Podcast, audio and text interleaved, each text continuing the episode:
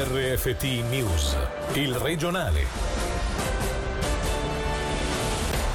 Buonasera dalla redazione di Radio Ticino. Potrebbero dilatarsi ulteriormente i tempi dell'inchiesta per il giallo di Muralto. L'avvocato del trentenne accusato di aver ucciso una 22enne britannica che soggiornava con lui all'hotel La Palma si è appellato alla Corte dei reclami penali. Sentiamo perché da Angelo Chiello. La chiusura dell'inchiesta era stata annunciata per fine estate, ma i tempi per rinviare a giudizio il trentenne tedesco, domiciliato a Zurigo, potrebbero allungarsi ulteriormente. Come riporta la regione online, online. Yashar Ravi, l'avvocato difensore del principale imputato per la morte della ragazza britannica avvenuta nell'aprile del 2019, ha presentato un'istanza ufficiale alla Corte dei reclami penali contro la decisione della procuratrice pubblica Petra Canonica Alexakis, titolare dell'inchiesta, di designare un perito per fare luce sul caso, arrivando a stabilire se nella stanza all'ultimo piano dell'hotel di Muralto sia stato effettivamente un gioco erotico finito male a portare alla morte della ragazza. Aspetto determinante per stabilire se il principale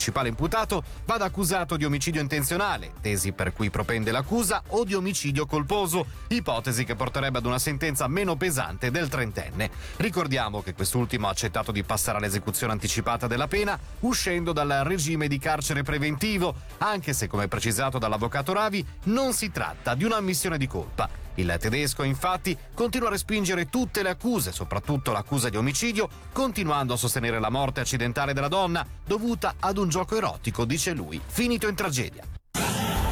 Impennata dei valori di ozono nell'aria, ma siamo ancora lontani dall'introduzione degli 80 all'ora in autostrada. Da domenica, con l'aumento delle temperature, le concentrazioni di questo gas irritante a sud delle Alpi sono cresciute, sfiorando ieri la soglia di allarme di 240 microgrammi per metro cubo. La situazione è resa meno critica dal fatto di essere già a fine luglio, con giornate più corte e un irraggiamento solare meno forte. Sentiamo Ivan Maffioli dell'Ufficio dell'Aria, del Clima e dell'Energia Rinnovabile rinnovabili. Ieri abbiamo sfiorato la soglia di allarme, cioè 240 microgrammi per metro cubo, siamo però ancora lontani dalla possibile introduzione degli 80 all'ora in autostrada, per questo ci vorrebbero tre ore di superamento consecutive in almeno due stazioni di misurazione. Essendo alla fine del mese di luglio, generalmente la situazione è un po' meno critica rispetto a un mese fa, quando le giornate erano leggermente più lunghe e la forza dell'irraggiamento solare solare era maggiore. L'ozono è un gas irritante che può provocare dei disturbi alle vie respiratorie, un'infiammazione delle mucose, bruciore agli occhi. Per questo motivo è importante evitare di fare sforzi fisici intensi all'aperto durante le ore più calde della giornata. Riducendo l'utilizzo del veicolo privato si hanno meno emissioni, impiegare prodotti poveri o addirittura privi di solventi come spray, colle, prodotti di trattamento trattamento del legno. Inoltre un altro modo per ridurre le emissioni è di utilizzare apparecchi da giardinaggio e da bricolage elettrici e non alimentati a benzina.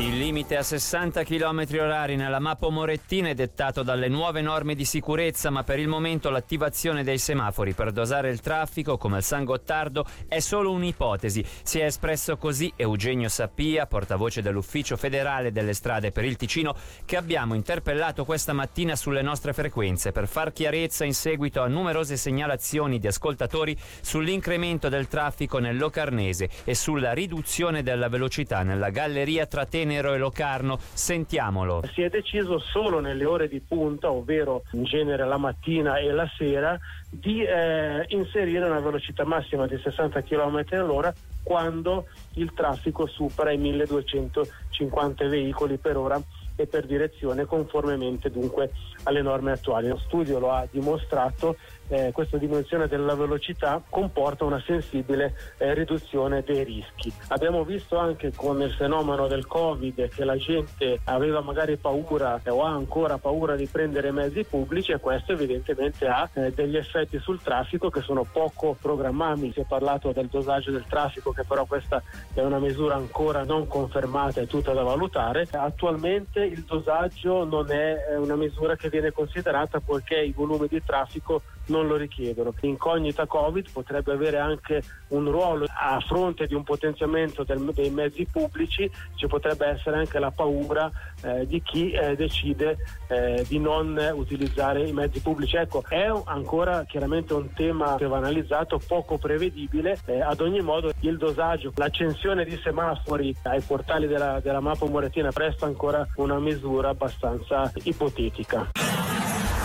Lugano, un turismo così a luglio non si era mai visto e quanto afferma il sindaco Marco Borradori intervenuto nel morning show sulle nostre frequenze. L'ipotesi è che, al di là di Vivi il tuo Ticino, i turisti, romandi compresi, siano arrivati a Lugano e per esempio non a Locarno che a luglio non ha potuto presentare grandi eventi come Moon and Stars c'è quest'anno una riscoperta da parte di noi ticinesi, certo, ma forse anche di più ancora da parte dei turisti, perché c'è una marea di gente, di turisti che è arrivata. Non ricordo, francamente, un luglio, comunque questi giorni di luglio, così pieni, zeppi, scusate il termine, di gente, è, è fantastico, eh? di turisti svizzeri tedeschi e qualche svizzero francese, sento parlare anche parecchio francese, qui a Lugano in questo periodo, di solito evidentemente il locarnese fa in incetta di turisti perché c'è il festival, prima c'è Moon Star, quindi quello può anche essere comprensibile, ma da noi abbiamo anche noi i nostri eventi, ancora adesso cerchiamo di mantenerli, tipo Long Lake Festival e così, però certamente così tanta gente che addirittura porta o comporta la coda davanti ai ristoranti per attendere il posto, ecco, cose di questo genere io non, non le ricordo. Meno di una settimana e prenderà il via l'edizione 2020 del Festival del Film di Locarno, una rassegna per forza di cose un po' diversa dal solito, tra sfide digitali e proiezioni in sala. Con il direttore operativo Rafael Brunsvig abbiamo fatto il punto della situazione sia a livello finanziario sia sulle prospettive future. L'intervista è di Alessia Bergamaschi. Il festival per quanto riguarda il 2020 è relativamente tranquillo grazie al fatto che i partner pubblici e privati si sono stretti attorno a noi e ci permettono da una parte di sopravvivere, dall'altra di dare dei segnali locali, nazionali, internazionali e soprattutto di trasformare questa crisi in un'opportunità, in una sorta di investimento nel futuro grazie al lavoro che stiamo facendo soprattutto nell'ambito digitale. È chiaro però che c'è molta preoccupazione per quanto riguarda il 2021 dove le incertezze sono ancora moltissime.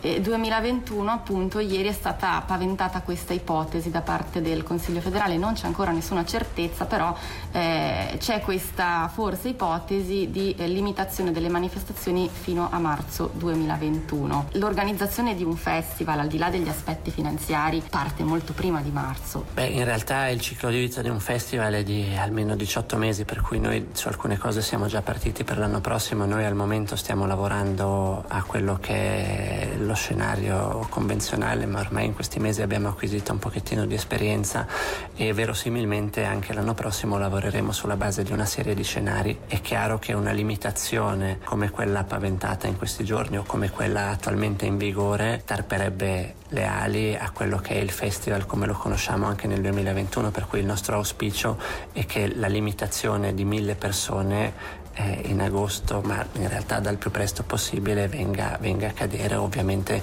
in considerazione di tutte quelle che sono le misure eh, sanitarie utili a, ad affrontare questa situazione. Il Festival di Locarno sarà protagonista anche dell'approfondimento in onda tra pochi minuti, ospite la direttrice artistica Lili Instin. Il regionale termina qui dalla redazione da Davide Maggiori. L'augurio di una buona serata. Il regionale di RFT, il podcast su www.radioticino.com.